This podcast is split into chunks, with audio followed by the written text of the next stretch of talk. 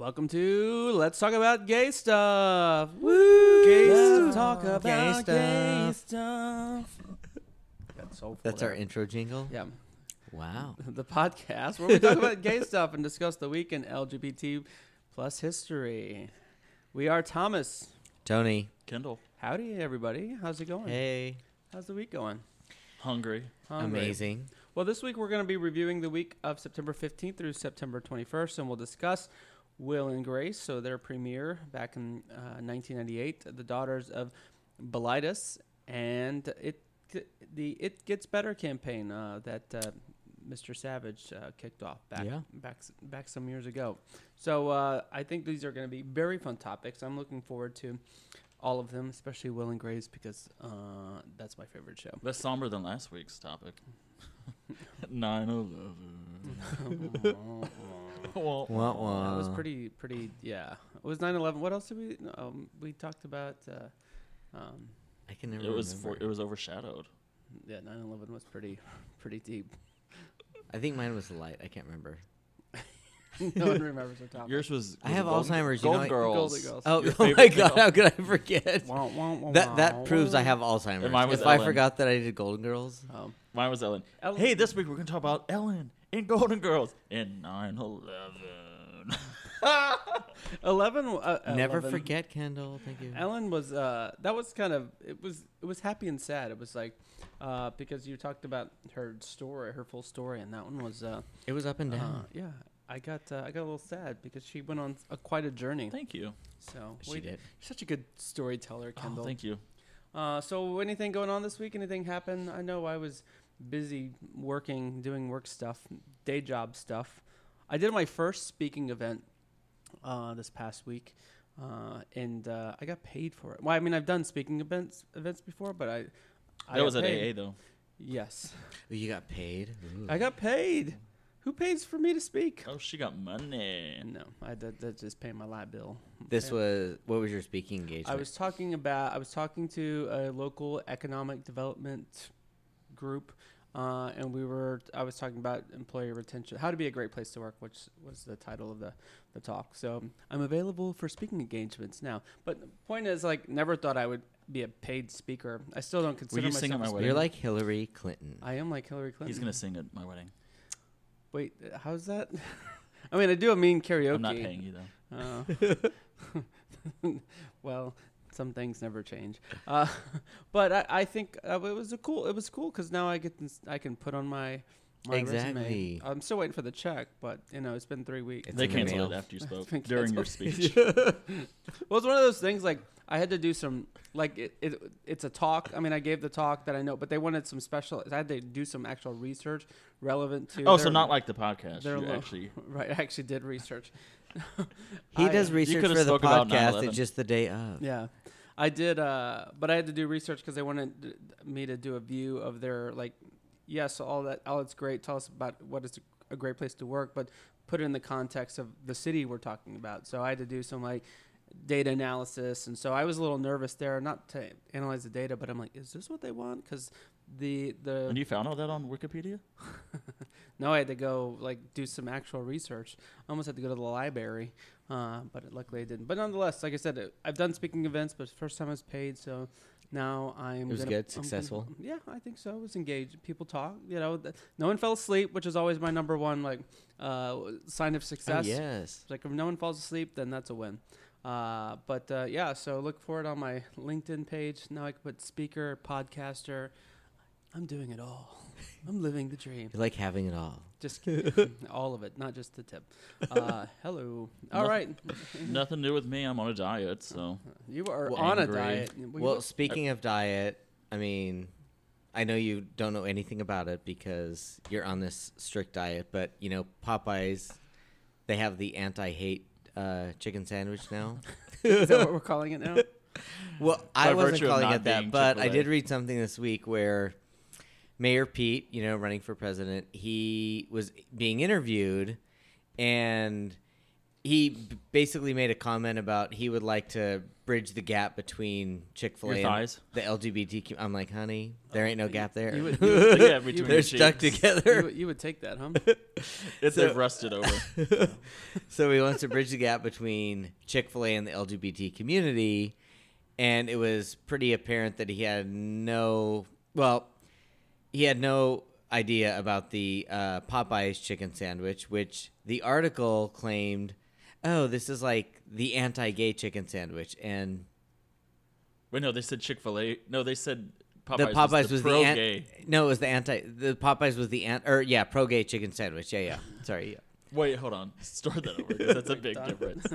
They were saying Popeyes is the pro-gay chicken sandwich. Yeah, exactly. By virtue of not being Chick-fil-A. Chick-fil-A, yeah. Wasn't the whole article like? He didn't know about the pro-gay chicken sandwich. Yes, exactly. And so Popeyes is owned by this. In Indiana? It's owned by this big conglomerate like food company. It's fine dining in Indiana. And so I pretty much assume if they're pro-business, they're pro-Republican. I don't know, but Popeyes. Well, probably. Yeah, I mean the conglomerate that owns them is a big food conglomerate out of Canada. Well, we just lost another potential sponsor. Dum dum. You're the one that said it shouldn't be like pro-gay. It's like just a chicken sandwich. But Popeyes started out as out of Louisiana. Louisiana, yeah. Mm-hmm. Yeah. Probably Al Copeland. Al Copeland. Mm-hmm. Yeah. Yeah. Can't imagine he was crazy. He lived. I think actually he died a few years ago. But they loved him in New Orleans. He was this real eccentric character. Was he a Democrat or? I don't know. I think he was Democrat, but he was Democrat in Louisiana at a time where the state was overwhelmingly Democrat. If you were very conservative, you were a Democrat. If you were very liberal, you're a Democrat, because it's that whole Southern Democrat thing. But do you think you would have been a Trump voter? Oh, absolutely. By now, yeah. For sure. So they acted similar. But like he was kind of weird and eccentric and full of himself. But I guess he doesn't own it now. Like, well, he sold it, yeah. So he sold it. I remember like when I lived in New Orleans, the Garden District... Anne Rice is very, pro-Garden District. Let's keep it historic. And so he bought, like, half of a block to tear it down and build Copeland's Cheesecake Bistro. Mm-hmm. And so there was this huge public feud for, like a couple of years in the Times-Picayune. Like, they would buy ad space and, like, combat each other. Did you hear what happened at that Cheesecake Bistro? No, what happened? Somebody broke in and killed, like, 5 employees. What? Yeah, and it closed down for several years. When was that? Right after I moved. I had moved back there in 2002-ish, and I think it happened in either 2003 or 4. I don't remember what it was over, but I remember, like, Al Copeland. He's, like, everybody knows him, like, in New Orleans. And his house in Metairie, like, people would line up for blocks to go for the Christmas decorations. He got in a public feud with somebody. I can't remember who it was, but... He and his wife are just sitting at some restaurant some Saturday night, and this guy that he had a public feud with comes in, and they get like in a punching match in the middle of like some fancy restaurant. It sounds like he would be Donald Trump. Al Copeland and his wife? No. Al Copeland and the guy he had a public feud with. Well, like, the chicken thing's gotten out of hand here in Houston. Why? Somebody robbed a Popeyes and held him up at gunpoint. Demanding chicken sandwiches. For a chicken sandwich. What? For a damn chicken sandwich. Well, I do feel like I didn't even know about this chicken sandwich, that it was coming on the landscape. And the pro-gay chicken sandwich. Yeah. It had been around for a long time. You and Mayor Pete are the only people who didn't know anything about it. And like 2 weeks ago, everybody's like, oh my God, I want the chicken sandwich, but like they're sold out or the line's around the block. I'm not going to lie, I went, but they were sold out. But your friend Brian said, or our friend Brian, like said that... They've had it for years. No, what? I don't think it's been years. But maybe what happened was I think Chick-fil-A tried to troll them online and about like, their chicken sandwich. And then it really just brought attention to the fact, oh, Popeyes has a chicken sandwich, and it's pro-gay. Wait, they always had this chicken sandwich? Not always. I don't think it's brand new, but it's become this. Because like in the last 2 weeks, everybody's posting. They can't get it. They're waiting in line for it. Social media. Which is funny, like the little, because all these, not all these, but a bunch of them are franchised, right? So the little wars that are going on locally between these restaurants. I saw like a meme or whatever of like a billboard from Chick-fil-A and then one from Popeyes, and Popeyes was like, People need to eat on Sunday, y'all, because Chick-fil-A is closed. Right, closed on Sunday. Chick-fil-A, they shot back with, we don't run out of chicken, so, which I thought was funny. Fuck you, Chick-fil-A. Even though I don't like Chick-fil-A. Anyways. I never liked Chick-fil-A, even despite their anti-LGBT stance. Easier for you to boycott. I just never liked it. It was like, oh, we don't have to go there. No, that bar Pegasus, on the other hand. I did like that lemonade. I did like their lemonade, though. They have great lemonade. I used to treat myself. Everybody talks about their lemonade, iced tea, and their ice. I don't know about the ice. Their breakfast burritos are good, but don't you dare go eat it. But the moms, because they might run out and I won't be able to get any. The moms love to take their kids there. All the moms that they would just be like, oh, they'd take their kids. I'd have to hear that at like lunch at work back in the corporate days where they were just like, oh, we take our kids there. Wait, you know what's? This is actually sad. When I turned, was it 30? All I wanted to do was go to Chick-fil-A and go bowling. We took them to Chick-fil-A like in two separate places.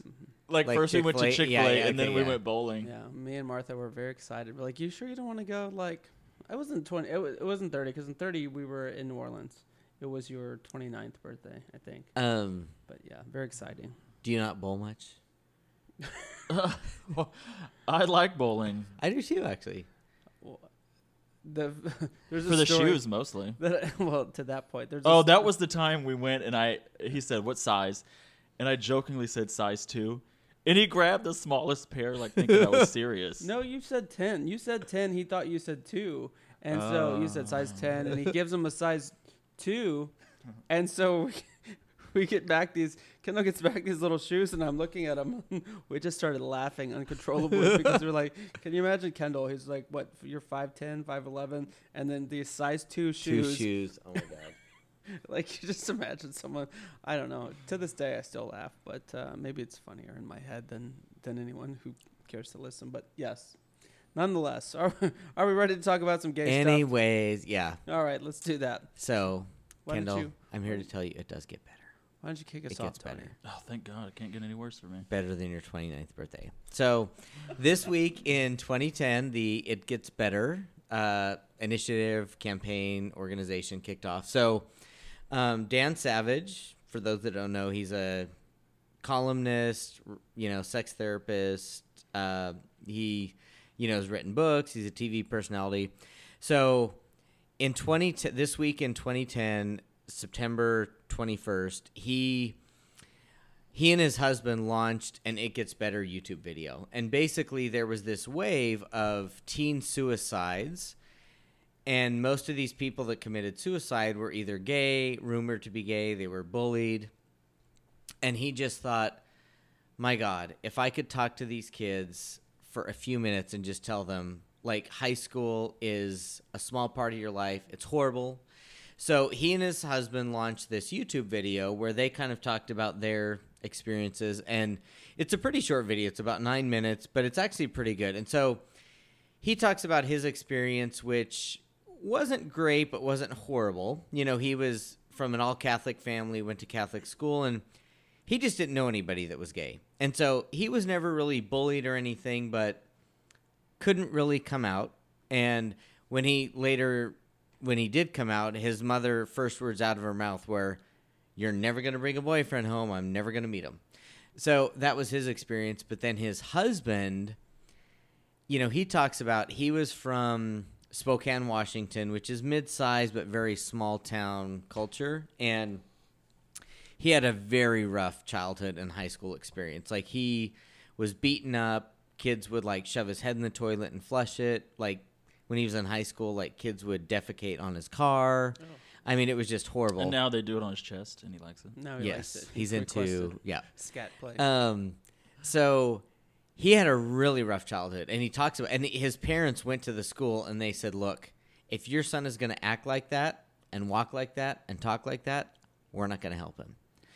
And so he talks about this in the video, but they say, once you get out of high school, like, we both, like, through our lives have met, other gay people, you have community. And so they released this video, and it really sparked off this, it went viral. Like, everybody released their own YouTube video. So in the first week, there were 200 videos uploaded to YouTube.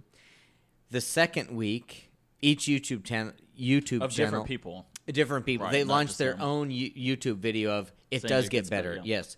And so the second week, they maxed out the YouTube channel of 650 videos. So they actually had to create their own website and everything. Oh, wow.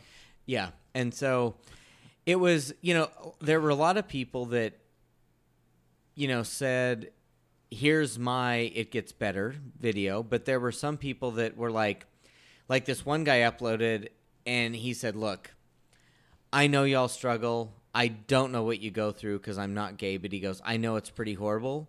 And he said, there are people that love you. I guarantee in your sphere. He goes, I love you, and I don't know what you deal with, but like, I guarantee if you're struggling with this, there is somebody in your sphere of people that loves you. So do not do this. And then, you know, some people were like, I didn't have the worst experience, but I was from a small, like there was this lesbian that said, I'm from a small town. I just had no lesbian role models. Like I didn't know one gay person. I didn't know anything about being gay. And so she actually turned hers into a video blog so that like, if you're from a small town, don't know anybody, you know, you can like have somebody to look up to like virtually and things like that. And I do think these are pretty important because, you know, coming from a small town, where you really can't be gay, if you do know somebody that's gay, they may not be comfortable like mentoring you or anything like that. I don't know. So I do think it was like pretty important. But they go on to like in their video, they were like, here's our horrible experience, but we met each other, and they have a very cute story how they met each other. And then, you know, they went on to like have a kid and they have this like good life. And they said like in their video, they were like, life isn't easy, and it really sucks sometimes, and it really sucks being gay sometimes, but there's enough, like, benefit that it outweighs the struggles, and a lot of people that, you know, posted their own It Gets Better video, like, they say, you know, like, life isn't perfect, and, you know, but it does, like, overall it does get better, and it's kind of the common theme. So some of the themes in this were... So, just question, was this born out of, wasn't there a suicide of some kid in New Jersey, a college kid? There were several suicides. Right. There were, yeah. So but there I was trying to figure, there was. Yeah, so there was one suicide that really struck them, but in a very short period of time, there were several suicides where people committed suicide because they were gay and getting bullied. Okay, this is what aggravated me, though, at the time, is that the angle in the news... because they wanted to make it a news story, is that there are all these recent teen suicides, and why are gay teens committing suicide? And they were always committing suicide, but you might have just found out about it. Right, yeah. And it might be a slow news month. And the It Gets Better campaign is great, but I knew it would just, I was frustrated because the angle that the news was doing was, there's this sudden burst of gay teen suicide. What are we going to do to stop it? And when you focus on it like that, it's like, oh, well, if we're not talking about it anymore, then it's not happening anymore. Yeah. You know, because who's talking about It Gets Better campaign? They're still going on. Yeah. A guy killed himself a few days ago because he was being bullied for having a trans girlfriend. I mean, it's all the time, and it's hardly ever reported in the news. So although the campaign is great, I think we need to be aware that it just because we don't hear about it anymore. I would say that's one. So, you know, because when this campaign came out, I actually didn't watch these videos, but I remember, you know, seeing them like on social media and things like that. And there was actually a documentary about bullying, and it was, I think, grew out of this movement. And there were, you know, it profiled like probably 5 or 6 kids that. This one kid was a grade school student who committed suicide because he was being bullied, and basically, I don't know if he was gay or not, but he was being bullied to the point they kept telling him, you're useless, like, just hang yourself. And his dad said, I think he started to believe it because he hung himself. And then this one kid, he was not gay, but he had these thick glasses, he was tall and lanky, he was getting bullied. So there was this documentary about it, and same. I remember it was kind of went viral for a very short time, and doing my research for this, I watched several of these videos and I thought, God, this is really empowering. You know, like that one guy that said, I don't know what you go through. I can't say that I've been there, but I know it's horrible. But there is somebody in your sphere of people that loves you. And so find that person versus, like, committing suicide. I just feel if, like, you felt you had nobody and this was, like, going viral and you saw it on social media, maybe it saved some lives. And same now, you hadn't heard about it forever. And I would say one thing. So when this did come out, there were a lot of people that were like, well, it's, like, middle-class, white, gay male, you know, that's what it's geared towards and things like that. And so there was a lot of backlash, which, you know, you can kind of agree with. But one thing, doing my research, the website, so there have been a total of 50,000 It Gets Better videos uploaded to this website. And so if you go to the website, I mean, I do feel the concept is great, and it probably did save a lot of lives, like, especially when it, like, was going viral. And it is, but if you go to the website, it is really hard to dig down and find average Tommy Smith in small town, like, you know, gives his video. There's a lot of celebrities. There's a lot of, and it's like a lot of celebrities that support, you know, LGBT people. But there were straight celebrities that did it too. Yeah, no, like Barack Obama. He's one of the first videos you see, Barack Obama. And I'm like, and he did a couple, like, a month or two after Dan Savage and his husband. So, but one thing that was kind of cool there, so some of these, you know, videos where there's this, I can't remember where it was, but there is an LGBT homeless youth, you know, center that, you know, if your parents kick you out, you can go there. And so they did a video that kind of showed, here's what we do, you know, maybe being an inspiration to others. And there was actually this 8th grade girl in Minnesota, and she saw some of these videos. She loved to bake, and she saw some of these videos, and she thought, oh, my God, this is, like, cannot believe these people are going through this. So she started a bakery called It Gets Batter, and so Batter. And so she would make... I thought that was a battered woman's shelter. I was going to say, could that be for domestic violence? No.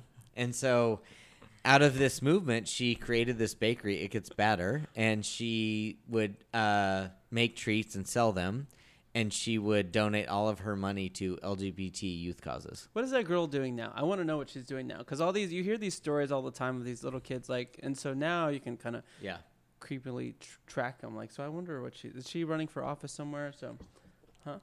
No, stop it. We should check. Because I'm always, like, fascinated, because you hear all these stories of these kids doing amazing things. I'm like, what happens to them? Like, hopefully they didn't go and off and do drugs somewhere, you know. But, I mean, everyone, I'm sure, can do drugs at some point and not become an addict. But my point is, like, hopefully she's continued the momentum to become great. So, yeah. Wow, that's... now she's cooking meth and not cookies. Right. One thing that's interesting, too, on the backlash. So... I remember I was very involved in, like, LGBT politics at the time. We would, like, volunteer for, like, LGBT, pro-LGBT candidates. And my friend George, he, when this whole thing came out, he's like, you know, I think bullying makes you stronger. Because he's like, if you live through bullying, it prepares you for life. And I'm like, I don't know what level of bullying he faced. Like, for me personally, when I was part of the log cabins by chance? No, he likes to argue. Like, I mean, I guarantee if I was like, nice blue shirt, and he's like, my shirt's pink, and I'm like, George, your shirt's obviously blue. Wait, but I think he's kind of right though. What? Kendall, bullying, you should meet George. Bullying makes you stronger. Well, I mean, bullying is awful. Bullying is, it's what you make of it. Like, that made me a better person. Being shunned is it either makes you stronger or it can tear you down. My thing is...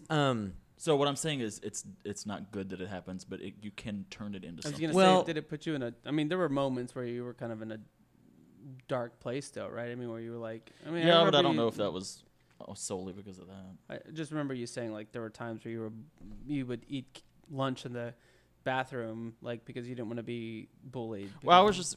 hanging out in the stalls by the urinals. You were creating your own glory hole. I mean, it's complicated.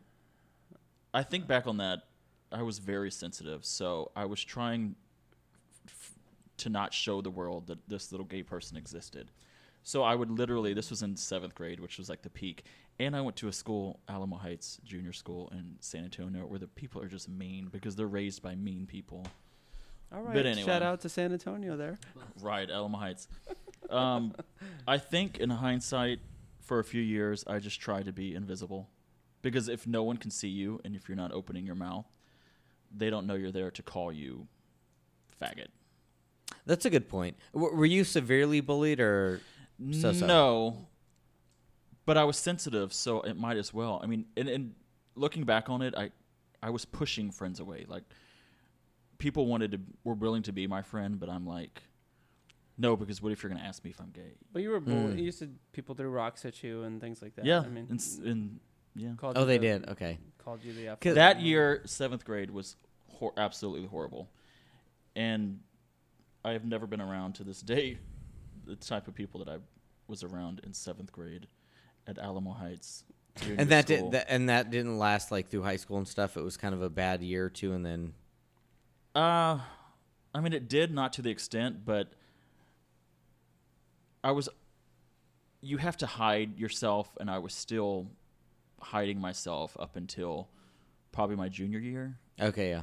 I came out to my best friend when I was 15, and then when I was 16, I started telling. I had a job as soon as I was old enough to have a job. I told a coworker, and then by 17, I was pretty much out. Yeah. And once I came out, it was like no looking back. Like, yeah, this is me. Doesn't mean it was easy. It wasn't like I was. Oh no, right? Wrapped in a rainbow flag. Yeah.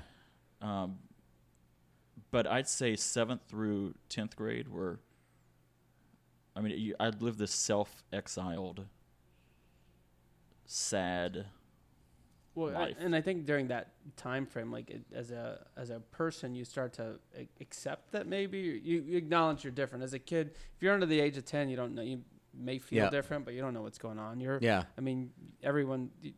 I don't think it's as easy to identify as something, but as you start to get older and have like sexual attraction, you know, hit puberty and then I think your mind really starts you become very hypersensitive to the bullying that when everyone's talking about their first kiss and their who they have crushes on and they're dating and they're finger banging girls out by the dumpster and all that kind of stuff. I certainly didn't want to do that. Right. Well, I do feel like so I don't know. For me, I feel like I was kind of a dork, and like for me, I was not really a dork? I was not like severely bullied, but and mine was more. I just feel like stayed the same ever since I was like super young, everybody knew I was gay, so it was like, I mean, I got teased a little bit in school for being gay, but it wasn't severe. My biggest alienation was in my high school. If you were in honors classes and you were smart, because it's small town, like they honestly think like, oh, if you're going to college, you're so stupid you can't get a job without it. And so it was literally like if you were in honors classes, you were kind of ostracized. And so that was like my discrimination in high school, more like I was smart. And so for me, like it wasn't severe, and so to me it's like, yeah, it's fine. It was fine / it kind of made me a better person because I was like a little bit reclusive. Like I had my group of friends, but it's like I'm just going to study the shit out of this so I can get good grades, get scholarships, get an education, like get a good job. Whereas I feel some of these kids are so severely bullied. I mean, a grade school student like being so bullied that he hangs himself. Yeah. It's like that is severe. And so to me, it's like if you have a little bit of it does kind of prepare you for life because like people are assholes and like you have coworkers you don't get along with. And so if there's a little bit of it, prepares you for life. There's always like one or two kids in each grade that is so bullied. It's almost like psychological. Like they have to have PTSD about it or something. Yeah, because I remember I didn't take part in it because I felt sorry for him. However, I also probably didn't stick up for them as much as I should have because it was they were a distraction. Yeah, they were made fun of more than I was. Picking on you, yeah. Maybe they had a hair lip or a bald spot or something. And now you've grown up and you have both. I know. The only hair I have is my hair lip. Don't bully. We're like a no-hate zone. See, it doesn't get better. It stays the same or it gets worse. There you go, huh? Well, yeah. That's, I remember that campaign. I think it was very effective. We know who the bully was at this table. Yeah, I can't say that. I wasn't a bully, but I, like you said, I didn't necessarily step in when I should have. Yeah. And actually, honestly, I won't say that I wasn't a bully, but I think that there were times when I would have piled on is the wrong word, but yeah, I would say, oh, that's the gay kid over there. I mean, I wasn't mean to the gay kid, but I was like, oh, yeah. I didn't want to associate with it. Because I feel like, to be honest, in junior high and high school, or I guess any age, but if you're, like, sometimes it's like, if you don't like, oh yeah, that's the gay kid, you're at risk of being alienated, right? You know? And so it's like, you kind of have to as a, like, survival. And I don't even know, like, I think I mentioned this before. Like, I got my dad gave me my old middle school yearbooks, and I have, like, written on some people, like, fag, and I'm like, why did I do that? I don't know. And I wasn't even, I think that's just how I grew up. Like, that word was thrown around, not by my parents. My parents were like, you don't say those words. But, like, I had aunts and uncles, cousins who would just throw around. So then I felt okay. Yeah. And then, of course, boys, I don't want to. But we give mixed messages, though. Like, for instance, my parents didn't talk negatively about gay people, but I also knew, I'm a preacher's kid. I knew it was not right. I knew it was something you're supposed to change if you are. So in 7th grade, the infamous 7th grade, there was this butch lesbian teacher. She wasn't a teacher of mine, but I recognized her from school. And I, in the yearbook, my dad wanted to see the yearbook, and I had circled her face and put Les, L-E-Z. And I know why I was doing it. I was doing it as kind of a distraction. Mm-hmm. Like, let me put the focus on someone else.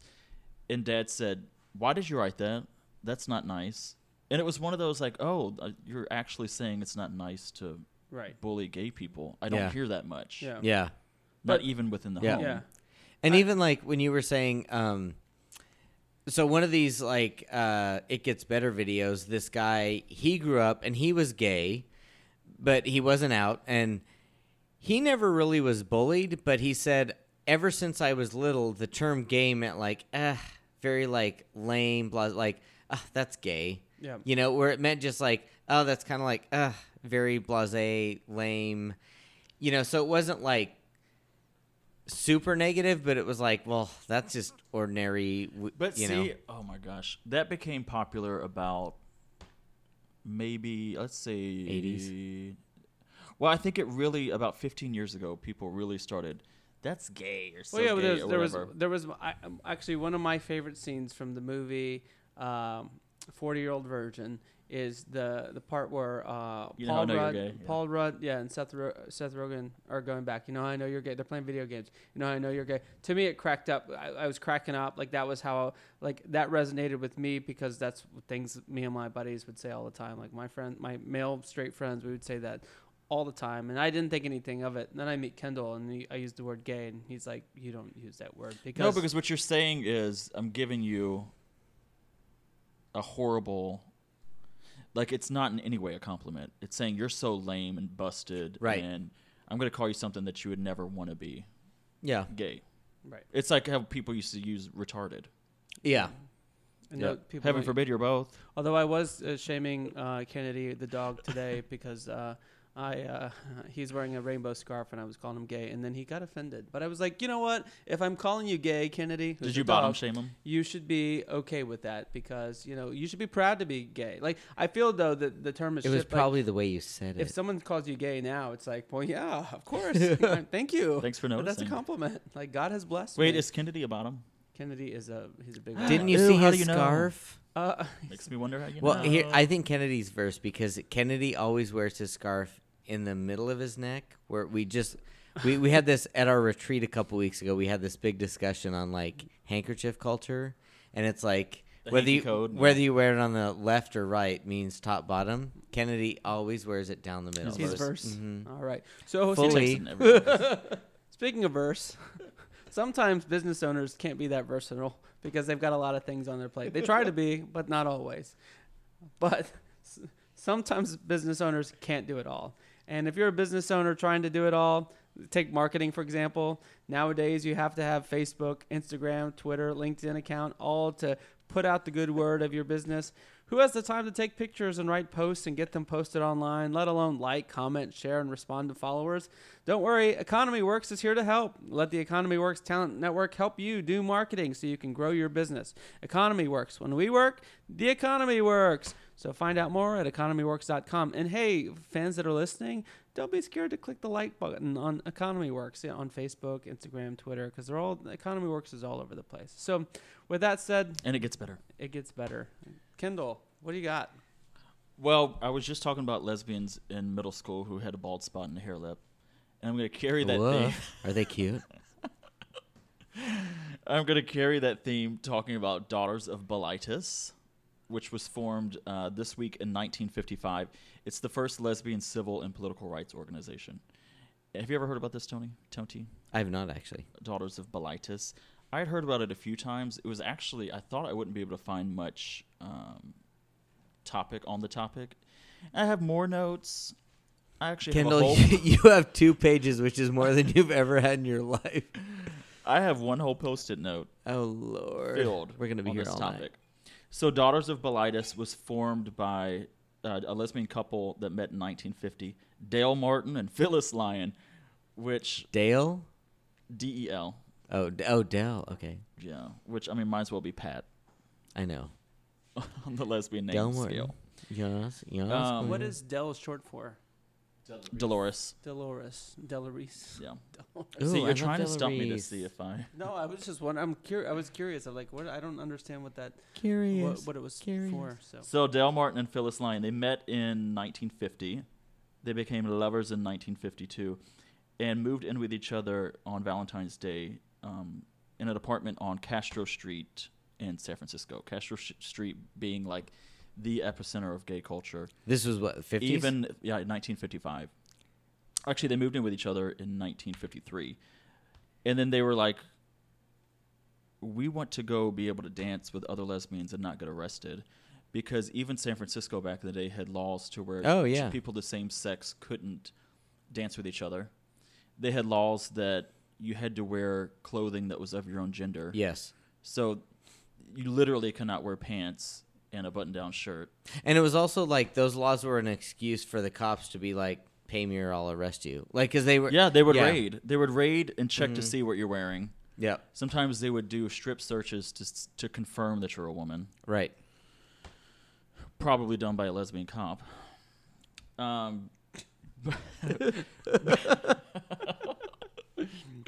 But the reason for... Gloria, tell us about that.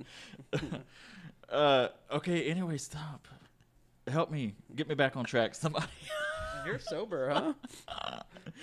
So the reason, and around the 50s, this was after World War II. It was the big communist scare, and it was during what they called the Lavender Scare, which was they thought that government employees would be susceptible to blackmail by the Soviets typically. To get secrets, and if you're gay, you're considered. Let me see. In 1950, the State Department declared homosexuals a security risk due to blackmail. So you couldn't work for the government if you were gay because you were deemed a security risk. So a lot of politicians and cops would use that rule to raid, to bust up the groups of homosexuals, to say you can't be gay because you're a risk to national security and all that. So the raids on the bars and groups of gay people increased a whole lot more after World War II because of, like I said, the Lavender Scare and because of these rulings that the government couldn't hire gay people. So she said, we just want a place to dance. So she invited some lesbians over. In the first meeting in 1955, it was 4 couples. And within a year, there were 8 couples. And they just got together and to socialize and to have a place to dance and meet. And then they realized when they were talking with each other that it actually turned into a place where lesbians can support each other because they were so depressed and just fearful. Where do you go? You can't even go to a dang bar. Well, I would say, you know, we've talked about it before where, you know, the gay community, like, even though they were ostracized and things like that, they were prejudiced against, like, trans people. So, and even today, like, certain gay bars, well, like, when BRB was here, they did not like lesbians. If lesbians walked in, they're right. Like, what are you doing here? So I can imagine in the 50s, maybe lesbians weren't welcome in gay bars. Even amongst the lesbian culture, like, there were certain, I don't know, I'm forgetting the story, but I know there was one group of, like, lesbians who were, like, they didn't want, like, people that were actively advocating for LGBT rights, they were, or gay and lesbian rights, I guess, more so at the time.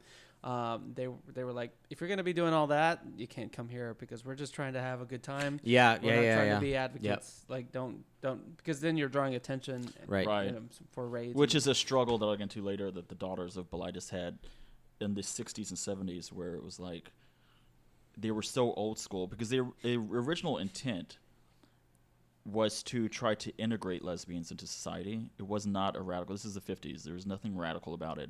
It was like, let's get together and be in the closet together, you know, more so than let's change society. Because they were looking for a place to dance. Yeah.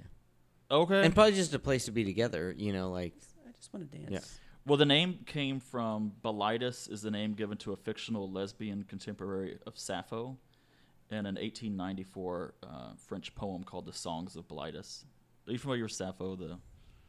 She's from Lesbos. No. She was a poet. Is that Greek mythology stuff? Yes, she was. So if Sapphic, you know how we call a penis phallic or phallus? Oh, yeah. The vaginal equivalent is Sappho. Oh, okay. Because of this poet, Sappho, and I might be pronouncing it wrong, he's from the Isle of Lesbos. It was later deemed that a lot of her poems were homoerotic. So we literally call people who carpet munchers lesbians because they're from the Greek, you know, using this woman. Carpet munchers? Because of this poet that became popular doing like veiled homoerotic poetry. Oh, okay. That lived on Lesbos. Can you imagine like they named an entire sexuality after you? Right. And a vagina, Sapphic. Ugh. That would be an insult for me. Like, how famous are you that you get? I know. You're a big deal. This is what, like, a couple thousand years ago? Yeah. Dang. So that's how they got the Bilitis. And then they got the Daughters of, because a lot of... The Bilitis sounds like a disease that you have, though. It does. I'm like, what's this? Yeah. My Bilitis flared up again. I got a case of the Bilitis. And your Sappho. Oh, my God. Sappho. And then the Daughters of were because a lot of... women's groups like Daughters of the American Revolution, Daughters of the Confederacy, all that. Patriots. So they became Daughters of Bilitis. And they also picked Bilitis because they didn't want anyone to know what their group was. Oh. Because they were scared. Right, yeah. It was such secrecy. God, yeah. One of the co-founders said if anyone asked us what the group it was a poetry club. Which, first of all, if I see a bunch of single women in a poetry club, I'm going to assume you're a lesbian. Really? I mean, nowadays, I would say, unless they're like, I would say if they look like a nerdy librarian, it's a poetry club. If they look halfway normal, So women have been doing this for years then, huh? That first it was a poetry club, now it's a book club. Well, and it's all an excuse in 1957, they filed a charter for nonprofit corporation status. And then she wrote the description so vague that Phyllis Lyon said it could have been a charter for a cat raising club for all they knew.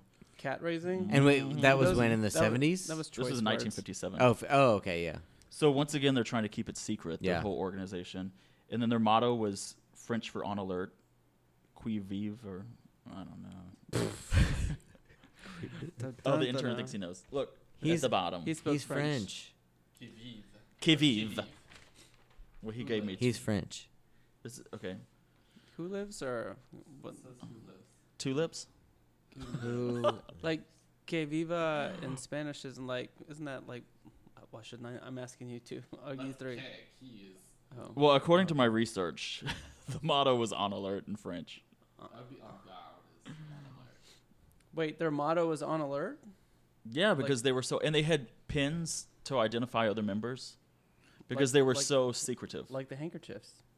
Like the hank code, but exactly. I feel like on alert like being a person who speaks to like develop a mission that, you know, describes what you're trying to do, like if the mission is to be on alert, that's not a very fun, like, fun mission for an organization. There's no embrace of, like, sexuality. It's be on alert. But like I said, they were never radical. Like, their mission statement was a woman's organization for the purpose of promoting the integration of the homosexual into society. And then in their literature, they didn't even use the word lesbian because it was such a bad connotation. They used variant. Oh, really? Which I've never heard. Yeah. I guess we're variants. Let's talk about variant stuff. But when someone would come to a meeting, the greeter would open the door and said, I'm so-and-so. I'm assuming Pat or D. Del. I'm Pat. Del. Who are you? You don't have to give me your real name or even your real first name. So it was constant secrecy, which does not really make an organization flourish. Although within 4 years, they had chapters in New York, L.A., Chicago, Rhode Island. But I guess at the time, too, I mean, this was in the 50s, and there were a lot of laws against being lesbian. And so, like, you could get fired, whatever. And so maybe, I mean, if their purpose was to integrate into society, maybe that's why they had to be so secretive, or I don't know, like, as DL as they could, right? Because it's like the more boisterous and out we are, yeah. I mean, you know, it's like the more attention we're going to get if we really want to. But it is kind of weird that even in these meetings they couldn't be. Well, because there was a documentary, I think it was a Stonewall Riot documentary on PBS. To me, if you take the stereotype of a gay man and lesbian, you cannot find, pretty much, just going by stereotype, two more different groups of people. And a lot of the gay rights organizations were so focused on, for instance, police harassment is big for male gays, homosexuals. A lot of it was they were going to these cruising spots and arresting men. And the lesbians were like, we don't want to fight for your right to cruise. Like, can you help us out? Like, you're making it hard on us. Yeah. So for the gays, it was about losing their job. It was about police harassment. Violence, all that kind of stuff. For the lesbian, it was about, a lot of times, the right to get a divorce, for one, because it was harder. So you're a lesbian. Now, what if your husband back then, that men controlled if you got divorced or not, refused to grant you a divorce? If you had kids with the man, what court's going to give the lesbian rights to kids? Yep. So the issues were completely different. So they didn't feel like really they had much in common with the gay men. It had to be, like, when you think about being a lesbian, especially in the 1950s, it had to be really difficult. I mean, like, to your point, like, the gays, I mean, there's a sexual urge, like an animalistic urge to go have sex, right? So gay men will go cruise and find that women aren't going to do that. And so I could see their point where, because, I mean, gay men, you know, if they, like, want to cruise, they want to be promiscuous, they want to do all this, and lesbians are like, we just want to live together, we just don't want to, like, get, you know, like, discriminate against if we go to the grocery store and we're holding hands. And so I could see them being like, dude, what we do is a lot more normal than what you guys are doing. Like, we don't want to be looped in with you, or we don't want to be burdened with your fight, because, like, they're fighting for two women getting groceries on a Sunday, where gay men are like, oh, can we have this orgy in the docks? Right. You know? Yeah, but you buying the eggplant and going to the room of the back room of the grocery store. So they, in 1956, they realized no newspaper was going to let them advertise for meetings, even if it was in, like, a veiled wink, wink. Oh, yeah. We're variants type of advertising. So they created their own newspaper called The Ladder. It was the first nationally distributed lesbian publication in the U.S. What did any significance of the word ladder? Like, why they? I don't know. They were climbing. It's a butch thing to do. They probably built it. There you go. Yes. And then that ran until 1972. And they actually had a convention. They became so popular that they had their first convention in 1960 in San Francisco. Around 200 people attended, and police showed up to make sure none of the women were wearing men's clothing, but they had been forewarned to wear stockings and dresses, so they weren't allowed. You had a room full of 200 lesbians, and not one of them was in pants. Can you believe it? Yeah. It is crazy, though. It's very sad. Yeah. Like, at every single angle, they're trying to find a reason to arrest you. In other words, to shut you up, because that's what arrest is. It's an intimidation of the minority to not ask for too much. Well, that's like we talked about that with the Compton cafeteria thing where, like, you know, the men, if they had any, like, they couldn't even go into a woman's clothing store. Like, if a man wanted to do drag, he couldn't go into a woman's clothing store and try stuff on. He had to go there and buy a bunch of shit, take it home. Probably stole it. And then the ones that he didn't want had to take back because it's like you cannot use the dressing room to try this on. Or he would buy his wife clothing. Right, there you go. And then he would wear his... But like if he wanted to try three things on and decide which one, he had to take it all home and yeah.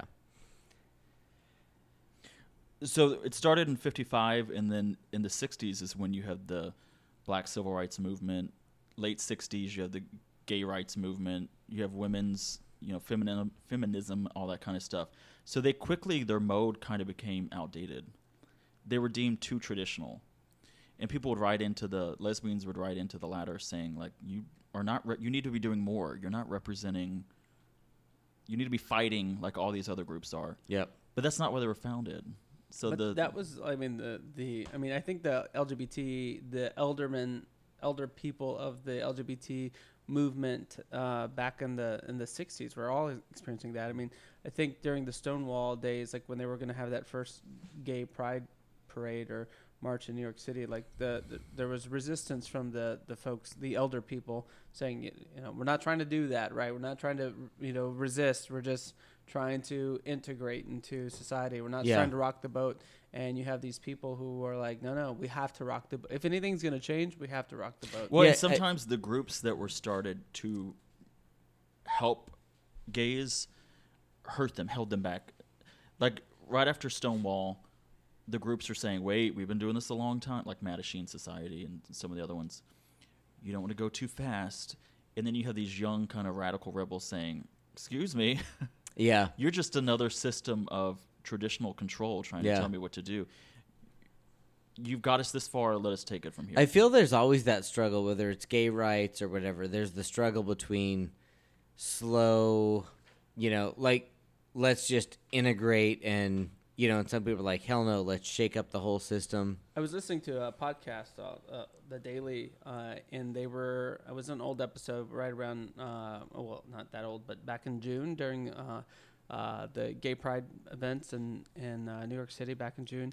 And they were talking about, there were two different celebrations. There was the big World Pride event, which was very mainstream, right? You had all these big corporate sponsors. And then there was another faction saying, we don't want any corporate sponsors. They didn't even want police because they're saying the whole Gay Pride celebration in New York City has become so commercialized. And, and so, like, you know, it's lost the intent of what the first, you know, march back in 1970 was all about, which was, you know, connecting with the community, advocating for rights. Now this is just a very now they're saying the pride celebrations now are just very excessive and commercialized, right? So I say that just because there's still that discussion going on. It's like, are we trying to, because the folks that like the commercialization saying, hey, we're being recognized, right? You know, if in the 70s, if we had a big corporate sponsor saying, hey, we want to sponsor your parade in 1970, you probably would have been okay with that, but now it's like, well, these, you know, the backlash on these big corporations is that they put up the pride flag in June and they don't have any policies that support, you know, or support LGBT folks or advocate for their LGBT employees. And so this other faction is like, well, we need to fight harder, right? If these corporate sponsors want to be in our parades, then they need to have policies in place that are going to support their LGBT employees. So I guess my point is that debate still continues within the communities. Yeah. And it will always. Yeah. But there were several different debates going on in the Daughters of Bilitis to where they just, the founders just disbanded it in 1972 and said, we're joining the National Organization for Women, because a lot of the feminist women's lib movement kind of took on some of the because lesbians fought to be included in that. But a lot of the rights lesbians were fighting for were also rights that women needed. Yeah. You know, so they kind of dovetailed. Yeah, I mean, in the 50s, you were like the pink ghetto, right? Like you were stuck at home, couldn't drive. Like there was one car families. Yeah. Like, yeah. But even to that day, I mean, now you've got, you know, again, going back to current day, like the Women's Equality March or whatever, the Pink Hats that started in, back in 2017 after... The Women's March. Yeah, the Women's March. That had a bit of a schism, too, this past year because you had, you know, women of color saying, hey... this is, you know, we need to be, have our voice here as well. I mean, right, it's not, this is not just white women's, you know, equality. This is like black women are getting paid significantly less than, you know, their male counterparts. So you need to, we need to have a voice at this, you know, part of this discussion as well. So the two founders, Phyllis and Del, were such kind of like icons, especially in San Francisco, that when Gavin Newsom, when he was the mayor of San Francisco, in 2004 started issuing marriage licenses. Oh, yeah. Before it was really legal for gays to marry. Right, I remember, He was the first couple that they married. Oh, no way. And then when the California Supreme Court invalidated it and said all of this is meaningless because it's not in law, it was invalidated. And then when the California Supreme Court ruled that it was legal, they were the first people in 2008 to be wed. Oh, no way. So both times they were the first couple to be wed. Oh, that's cool. And then Prop 8, which passed November 4th, 2008 in California, that the proposition that made gay marriage illegal, it invalidated all new California same-sex marriages, but theirs stood because it wasn't like retroactive. Oh, okay. But I thought it was, you know, two very important lesbian pioneers that you don't really hear about. Dale died... not long after they got married again in 2008. Phyllis is still alive. She was born in 1921. Still kicking. Wow. It's very interesting. She's 98. To think that they lived in such a different time, but yet they're still alive. Such a different time. I mean, like it was that recent. She was born in the 20s, which means she was out of high school like in the 40s. Like in 39, 40. And didn't start dating, what's her name? Dale. Until she was in her 30s. Yeah. I mean, and just like their whole... You remember your 30s, Tony? Vaguely. Like vaguely. They were last week. They were a long time ago, and I have Alzheimer's, so we're battling both. But, I mean, just like... I mean, you know how it was for straight, like, women to be, you know, born in the, like, 1920 or 21, and then it's like 1938 or 9, you're graduating high school, like... Oh, my God. It's like all you can do is, like, you find somebody, get married. Well, and society was telling you your only purpose is to have kids. Yes. So if and, you're like, a lesbian, be subservient to a man. I mean, she was born, like, when they got to the right to vote. Right. You know, yeah. And so it's like, I mean, that's where we... Can you believe that 1920, I think, it's that recent? I know. Yes. Crazy. It is crazy. Well, that's my story about the Daughters of Bilitis. Wow. Well, that was amazing because I knew nothing about that. I didn't either, so that was good. Very cool. Thanks, Kendall. Can I leave now? And that extensive research. You can go now. Thanks. All right, so September 21st, 1998, a date that changed my life. No, I'm kidding. I honestly, so talking about Will and Grace, that's the day Will and Grace premiered.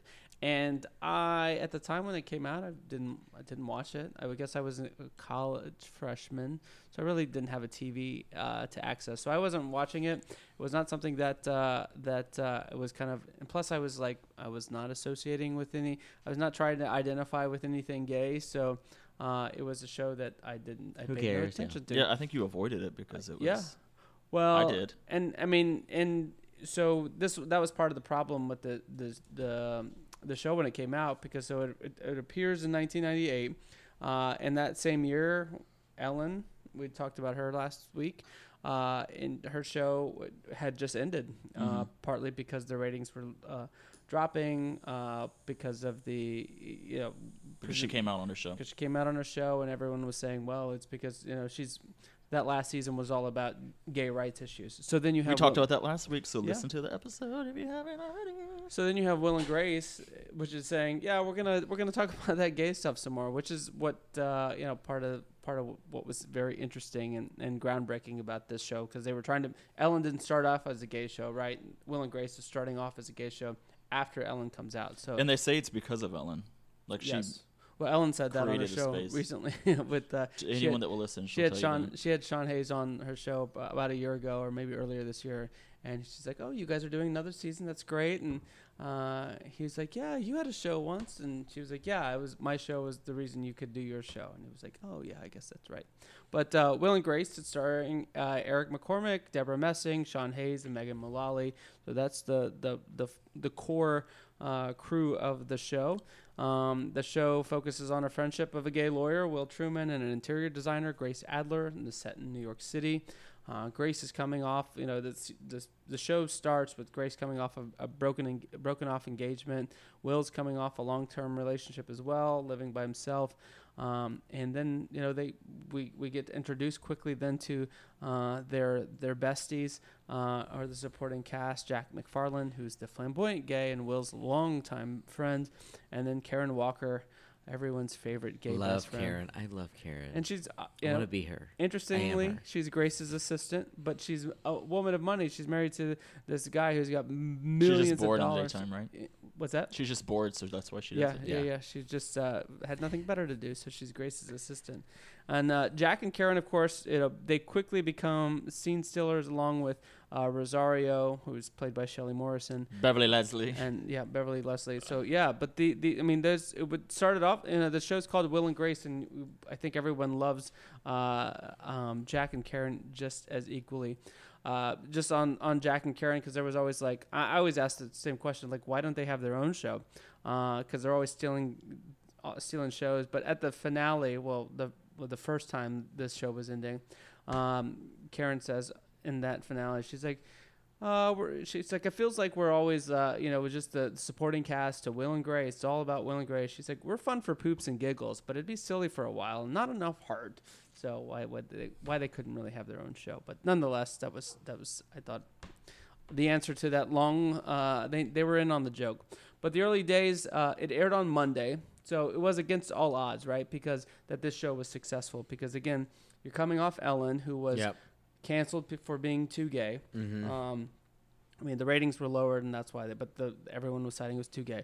But on a Monday night, which is not the big TV night, right? Exactly. Yeah. And Monday nights, what's happening on Monday nights? Football. Yeah. Oh, wow, I'm impressed. I didn't even prompt you guys with that. Like I figured, we're really butch. Did you hear the way we sang it? Football. Yeah. Like, football. And at the time, what was happening in '98? Another big show, Ally McBeal. Right, so Ally McBeal was funny, and and Seinfeld was it also on Mondays? Right? I think Seinfeld had just ended. Yeah, but Friends had started. But they were on Thursday. Yeah, right? Yeah. But so like you have Ally McBeal in football, and like and if you think about Ally McBeal, it was funny and like highbrow comedy. It wasn't like slapstick. It almost makes you. Oh, sorry. Go ahead. No. It almost makes you wonder why whoever did that put it on Monday because like. In my mind, as the week goes on, people have more and more time for TV. Like Monday, you're like, shit, I just got done with the weekend. I'm getting through the day. I'm going to get off work, catch up on whatever is absolutely necessary, and like head to bed. And so I feel like Wednesday and Thursday you have more time. Like, and so it makes you wonder. Because they thought it wouldn't be a hit. Yeah, if they thought, this isn't going to. Yeah, so let's like put it on Mondays.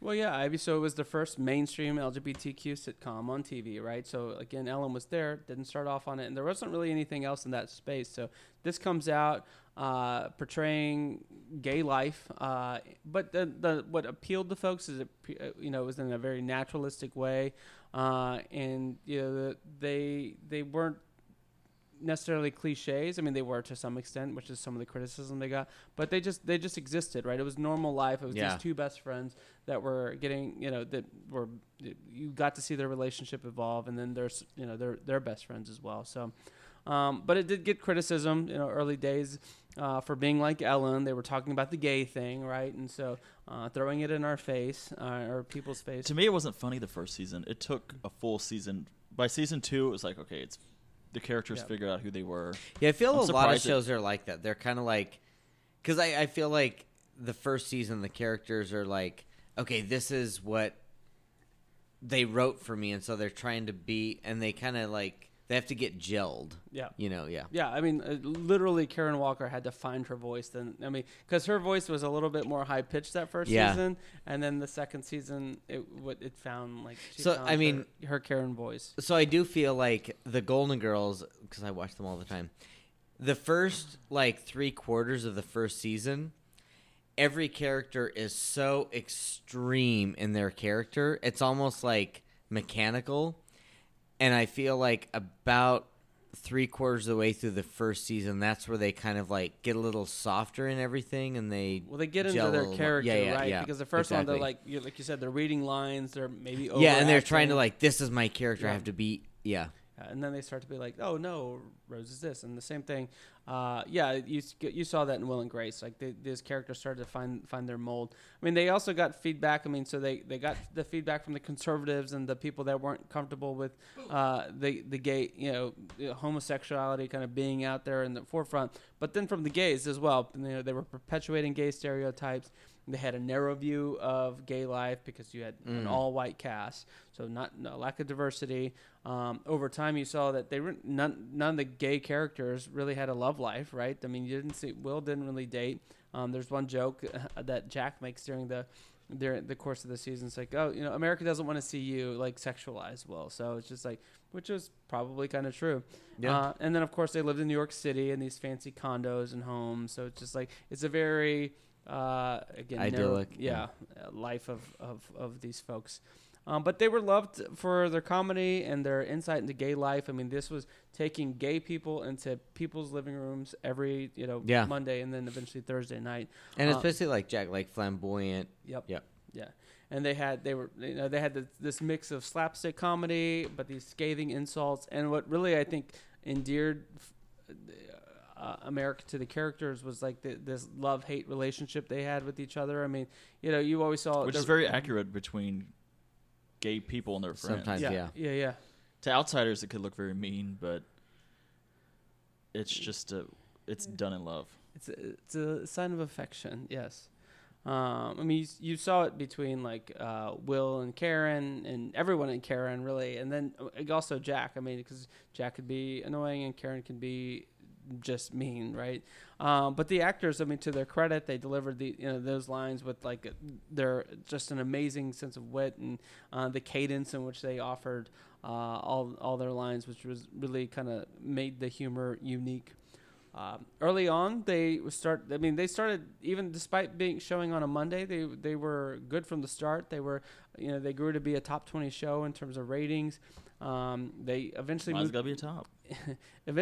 to well, they don't want to be on the bottom 20. They would have not lasted 8 seasons. They eventually moved to Thursday nights on the must-see TV lineup for NBC. So they were after Friends, right? After Friends. So that was a big boost for them, right? Do you know what year that was? Like how many seasons in? I think that was in 2000. Okay, so only 2 years in, yeah. Yeah, so that was a big boost of confidence, for the show that they were doing well. Oh, yeah. So they were, they caught an audience quickly. It was largely, started off as LGBT audience, but they grew. Their highest rated show was A Chorus Line with what was a show titled A Chorus Line. That was the one starring Matt Damon. Oh, that was a good one. Yeah, so that was their highest rated show. But speaking of Matt Damon, Matt Damon pretended to be straight to sing in the all-gay men's choir because he wanted to go on the trip. Yes, yeah. So, but I mean, Matt Damon's just an example of the numerous celebrity appearances they had. And you think about all, like I was trying to remember and take stock of all the special guests, like celebrities. Like to me, I don't know of another show that had this many like famous people. You had LGBT actors and actresses. So you had Ellen, Coco Peru was on there, Wanda Sykes, Sarah Gilbert, Neil Patrick Harris, George Takei. Like these people, like so they brought in the LGBT folks, but then they also brought in these legendary actors. So you had Lily Tomlin, who was also lesbian, but Gregory Hines and Gene Wilder, Candice Bergen, Glenn Close, Suzanne Pleshette. Kendall, you want to tell your story about Suzanne Pleshette? Oh my God. In 8th grade, people would say, do you have a girlfriend? In other words, when you're a little queer kid, you're like, that's another way to ask if I'm gay. So like, yeah, she goes to another school. Well, what's her name? Suzanne Pleshette. It's the first name I thought of. It's the first name that came to mind. Because I think it was on Bob Newhart. I must have heard it. And also name. At that age, nobody knew that. No one knew. She was an older actor. 14, yeah. Suzanne Pleshette was. Exactly. And it sounded so specific. They were like, oh, okay. Even me, like, I know the name, but I don't know who she is. But what high school did she go to? Oh, it doesn't matter. Oh, that was Karen's mom, right? Yeah. No. She's Karen's from Lafayette. Debbie Reynolds. Oh, no. Oh, yeah. Yes.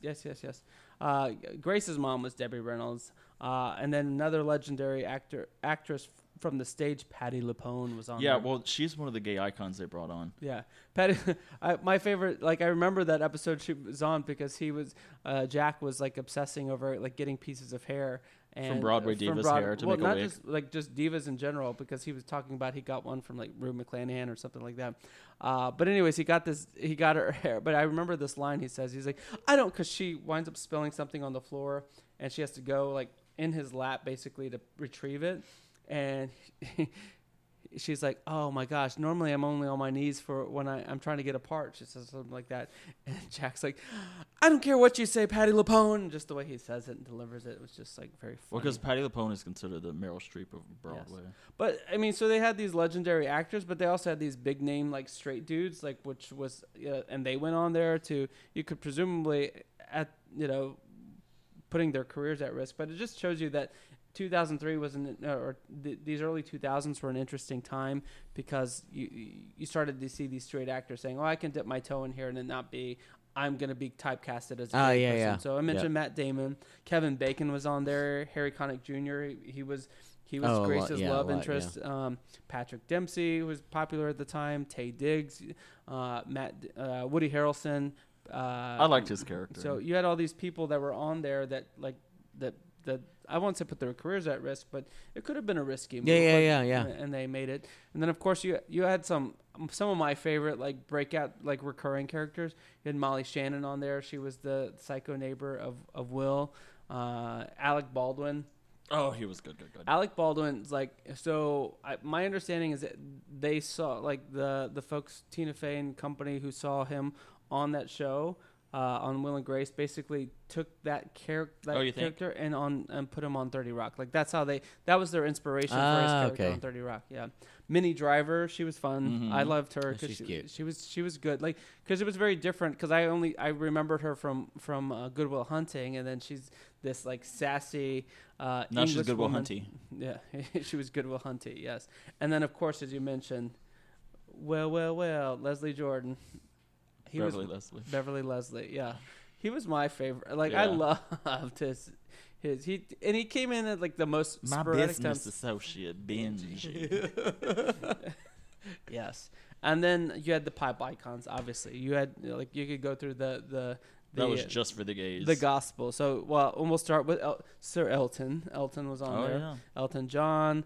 You had Janet Jackson. You had J-Lo. You had Britney, Madonna, and of course. Do you believe in love after love? Yeah, sure. Jack always did that impersonation of Cher. Yo. How was that? Oh. My favorite. Oh, it's such a good show. My favorite scene. One of my favorite scenes was when he was doing the impersonation in front of her. Like she comes in at the end of the episode, and she's like, "I'm Cher" or whatever, and He's like, oh, no, you're not. And he thought she was a drag queen. And so he's trying to like, oh. And he's there with her Cher doll. Yeah. He's like, right. He's like, that's nice, but it's got to be a little bit more like, oh. And she's like, so she's imitating him, imitating her, which is just hilarious. But that she made other appearances on that, which was cool. The dream sequence. Yeah. I'm surprised, though, that Madonna went on because Madonna is pretty, like, very specific. Now, of course, there are some interviews with the cast of Will and Grace when they're talking about Madonna being on there. And, like, she was obviously – I don't think she knew what was going, like, of Will and Grace because some of the actors were, like – she was, like – she didn't know their names. So they were – oh, really? I mean because this was a little, like – It was a week of filming, and the last day she still didn't know Debra Messing's name. Yeah. Which that's Grace. Like which right there are a million. Every celebrity that talks about Madonna does not talk about her in a loving tone. Elton John hates her. Oh, I feel Cher does not like her at all. Yeah. I feel she's very. I mean, she's very disciplined. Just. She's full of herself. Oh yeah. Well, you think about it. Love her music, but she's just all about herself. She started in when she was young. And yeah, then, like, from nothing. All, I mean, yeah, but then since. But I don't think that's because of. But you get surrounded. She was that person at that age. Maybe. Yeah. You get surrounded by people who are telling you're great all the time, and all of a sudden you start to just believe it. But nonetheless, we can save Madonna for another episode. So the first run ended in 2006 after 8 seasons. So had a long, vibrant time on air on NBC. Some fun facts about Will and Grace. It's modeled after one of the creators' relationship. So Max Mutchnick and David Cohen are the creators of the show. So Max Mutchnick, sorry, I said his name wrong the first time. He was dating someone named Janet Eisenberg at the time. They dated in high school and they went off to college, and then he came out. So that was kind of like their his relationship is Will and Grace, Will and Grace. They won a lot of awards. This is one of the few shows that all of the actors on, like the core actors on the show, won an Emmy. So they all. Oh, I didn't know that. Yeah, I thought they were nominated but never won. Nope, they all won. And Megan Mullally won twice, so she's the only one that won twice. Other interesting fact is Megan Mullally actually auditioned for the part of Grace, and she didn't really want to be. She didn't think about being Karen, but eventually, we know she became Karen. Oh, I could not see her being Grace, but I could. She is Karen. Yeah. I mean, like. And then Debra Messing was. They all play their characters perfectly, starting on season 2. And Debra Messing didn't really want to be in the like she had to get talked into the role. I always think that's weird because a lot of actors and actresses say, "I didn't want the role, I turned it down," blah blah blah, or they leave after one season. It's like, but no one knew who you were, and no one knew. Yeah. For the ones that left, had their character die off, whatever. Like they're never in anything else. Yeah. It's like these. Okay, you're gonna go back to what, being a server? You know what's interesting? So, do you remember the lady from King of Queens? She was she was very rough and kind of Leah Remini. Yeah, so Remini. She actually interviewed for Monica on Friends. And so she was so excited about this. I could see that. So she was so excited. See, I can't see it. And so she was so excited about this part and everything. She thought, "Oh my God, I really want this." And she auditioned for it. And she said, "I was so confident. I thought, God, I want this part. I killed it." And she said, "I was walking out and Courtney Cox was walking in. And I just thought, she's Monica." And she said, "I just knew as I was walking out that I was not going to get it." Yeah. And I can see that. I thought Monica is like, I can't see her being Monica. She's a little rough. She's my lead. Monica, I didn't watch much of Friends, but I've seen it enough to know the characters, and I think she brought the least to it. But I also feel like the lady that was King of Queens, I don't think she could have been Monica. I don't know. I think she would have taken a different direction, a more New York gruff. Definitely. Yeah. Yeah, versus the passive. She's one of J-Lo's besties. Anyway. She's funny in real life. Yeah. So for a Scientologist, as we know, the show grew to in popularity. You know, it was kind of a long-standing, popular show in the LGBT community, but also in the pop culture. And in 2016, it saw what was deemed to just be a mini promo. Right, they did the cast reunited, so the 4 crew, Jack, Karen. Will and Grace reunited to do a special video just ahead. It was released just ahead of the 2016 presidential debate in September of 2016, and they had a little skit on the old set in the living room of Will's apartment, and they talked about basically they were trying to get people to go out and vote, right? And so it was a fun little skit. They got millions of views on YouTube, and all of a sudden the momentum started for a reboot. And so in 2017, there was the reboot that started. So they're about to start their 3rd season of the reboot, which will be their last season of the show. And it's just as funny as it was before, I think. And the reason is they brought back so many of the same writers. Yeah.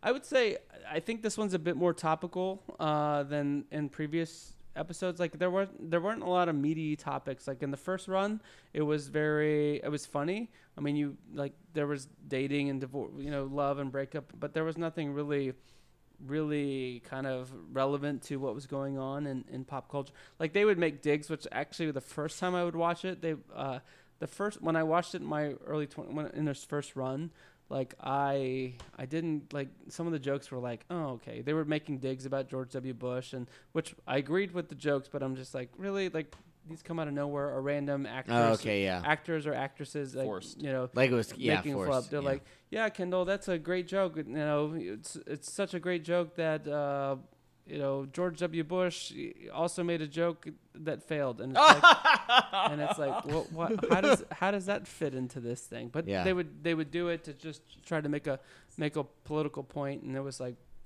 I don't know. But now they're more topical. I mean, they've talked on this new episode. Their first episodes. They were at the White House, with Trump as president. First episode. Yeah, I didn't like that one though. Yeah, but I mean, still, they were kind of it was. They were talking about something very relevant. They talked about gay conversion therapy. So Jack's grandson? Yeah. Yeah. Jack's grandson was going to a conversion therapy camp, and he went to go rescue him from that. They had a cake shop episode where, which I thought was an interesting twist on it, because they had Grace going to fight on behalf of Karen for creating a MAGA cake. And the cake shop owner was like, I'm not doing that. So it was an interesting twist.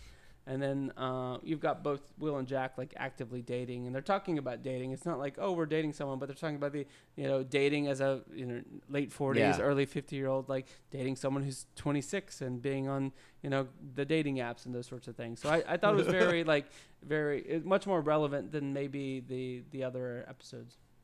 Relatable to you, Tony, don't you think? Since he's in his 50s. Well, I mean, yes.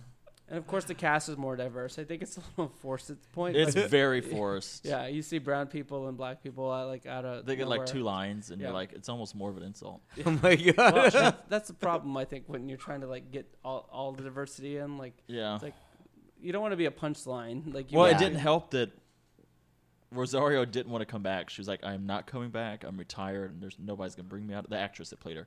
No one's going to bring me out of retirement. So they had to kill her off. Which was my favorite episode of the movie. Me too. Favorite episode of either iteration, the first go around or this one. Megan Mullally says that's the best episode written for her character. Oh, she played it better. Her character. Who was she, the maid? I cried. I'm not lying. Rosario, I did too. I watched it by myself and I was bawling. Rosario was her maid. That was kind of like her best friend. And then she's at Rosario's funeral.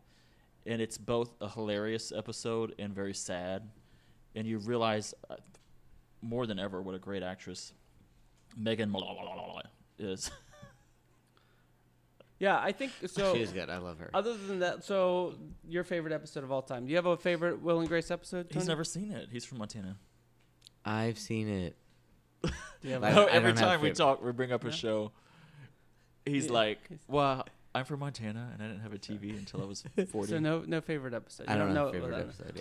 Yeah. Karen is my favorite character. I do know. But if we talked about, I couldn't point to a Golden Girls favorite episode. So thank you. No offense. No offense. I'm not taking. I can list my top five. but my when they try to buy condoms in the drugstore. That was last week. All right. That was a good episode. Calm down, lady. You just got out of prison. One of my favorite episodes is the live one where they're in the bathroom. So it's called Bathroom Humor. That's my second favorite. I think that's probably when I realized, I don't. Maybe it's too much, Kendall. But I was like, oh, I think we're more of a Will and Grace and friendship than a relationship. This is why we were dating. Than a couple, because it was just like I related us to more as like Will and Grace and Karen. Because they argued a lot. Will and Grace and Jack. Like to me, I saw you, me, and Martha in that episode. Like I'm like that would be the three of us doing that. Like that's that. But it was really because I saw you more as Rosario. Always you have, but it was just like it was one of those things that I was like, but less of a hard worker. We are really good friends, and we will be fools no matter where we go. Like that to me was like, but I saw us, but I can't figure out which one.